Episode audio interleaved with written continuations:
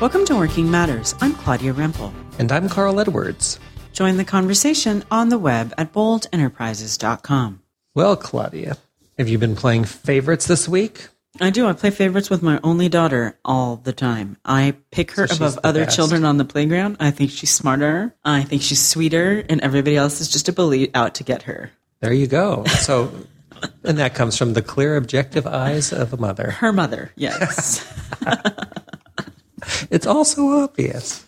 Oh, that's funny because that's what how it is at work. The, the person um, playing favorites, it's obvious, and it's not playing favorites at all. It's clear. That's the best person for the job. It's the best technology, whatever.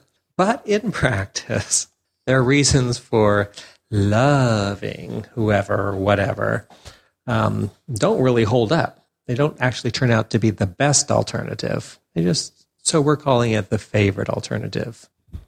That's right. And this is particularly comes um, kind of close to home for us because we actually worked with a system that didn't fit the needs of the program we were trying to run.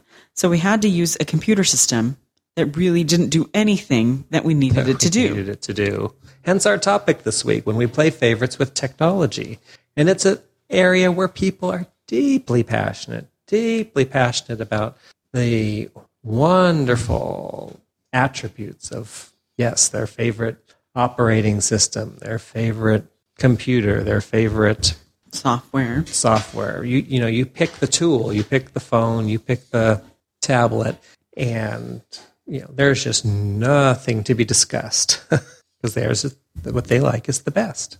Well, so we want to do the same thing this week with technology that we did last week with playing favorites with people and acknowledge that there are times when the best choice available is also our favorite. The thing that we love actually does have more advantages and benefits than costs and distractions.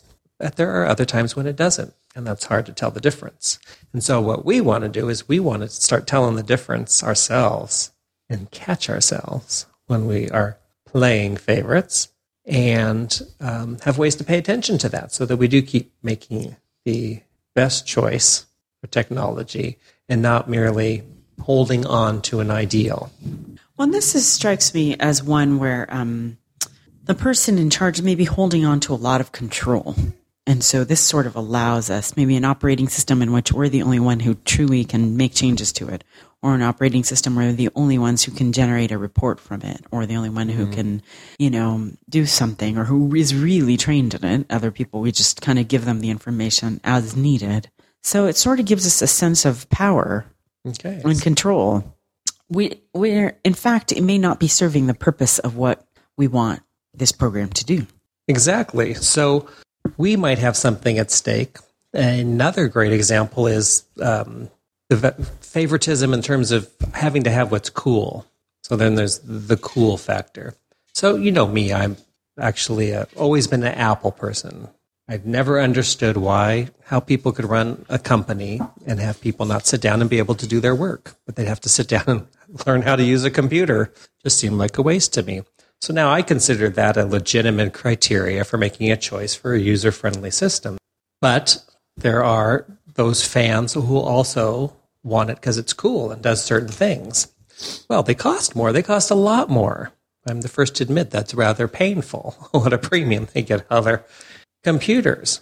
So the, to choose that for getting certain things being, you know, more neato or slicker or rather than getting actual payoff out of it might be more where I would have to check myself on a form of favoritism based on the attraction of the cool.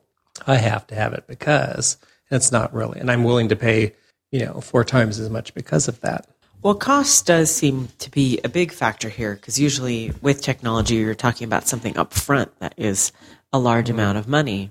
Um, and it may be that something's our favorite because it's cheap, And there's, yes, exactly. So there's the other side of it. but it may not be working. So you get something that's cheap that doesn't really do what it needs to do.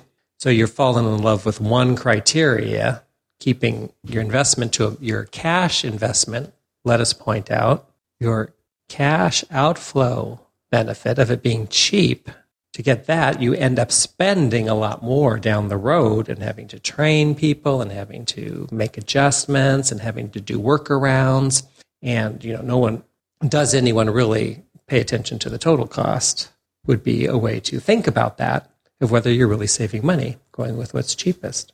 Well, and sometimes, you know, you can't always work that out by yourself. Sometimes you need your Mm-hmm. employees to let you know this isn't working for us. Exactly. And when you're playing favorites, when you have your, um, you know, the rationale that you obsess on, that's hard for them to share because you don't receive it very well.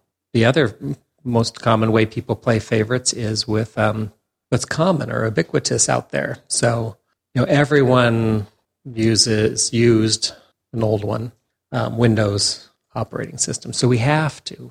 Everyone's using Word, so we have to because it's compatible. Um, everyone's using, you know, you just pick your next thing that's most common Facebook, you know, Google for this or that. So we have to, you know, and you, you mandate things that don't really need to be mandated, but just you feel they should. And the rationale is isn't really based in fact. It's based on, you know, this feeling that we have to do what everyone else is doing or we'll be left out or left behind or miss out or whatever.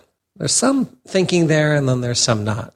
So again, we're looking for ways to take a step back and come up with rationale that f- fits criteria for making the decision that fits. And when something's no longer serving its purpose, you know, it doesn't care how, it doesn't matter how much you've invested into it, how many millions of dollars you've invested into a certain trajectory in technology. If the world's changed or if it's not serving anyone's needs anymore, to stay wed to that because it would cost more to switch than to just upgrade within what isn't working is, you know, is not correct thinking. That's fallacious thinking. It's, you know, the irrationality of this form of favoritism you're playing in that case. Not able to get your thinking outside of we've got so much invested already in this one line.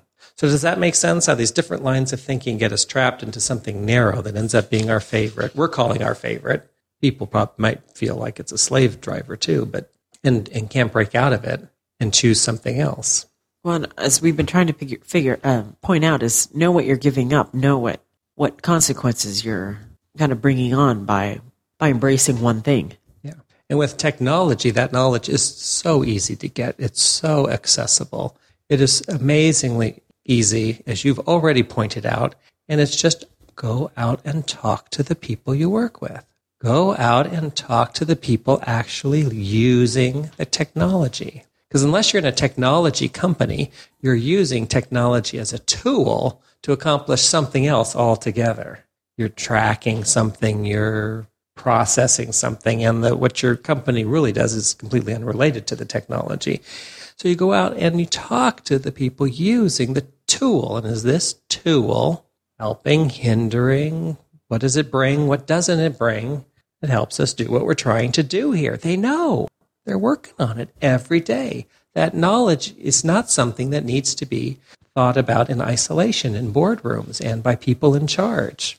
You know, it should be it could be discussed with the users and you would get a wealth of information that would take your favorite, the problem of the choice being your favorite out of the favorite problem and into the best solution. You could either stick with what you've chosen or you would then have what you need to choose something different you know, it would be a tremendous loss experience. It would feel, I don't know, I can't even tell you what depths of awful feelings it would be if I ever had to sit down at a Windows machine because I've able, been able to avoid it for almost 30 years of work now since, you know, the advent of the personal computer.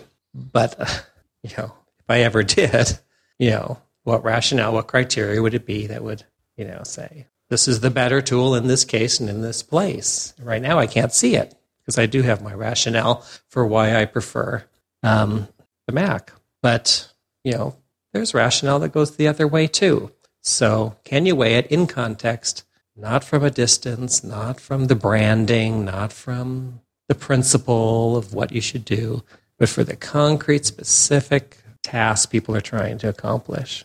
Get real, get down dirty, get gritty. What are you guys trying to do? What technology will serve that the best? Well, next week we'll be talking about favorite policies and procedures, which just kind of goes along with our technology side, things that we hold on to in the workplace that, and policies and procedures may keep, may keep us from making true progress in certain areas. Ah, yes. That will be a good one. We're on the web at boldenterprises.com, and we always welcome your comments, suggestions, questions, and stories. We'll see you next time. This podcast is a Bold Enterprises production.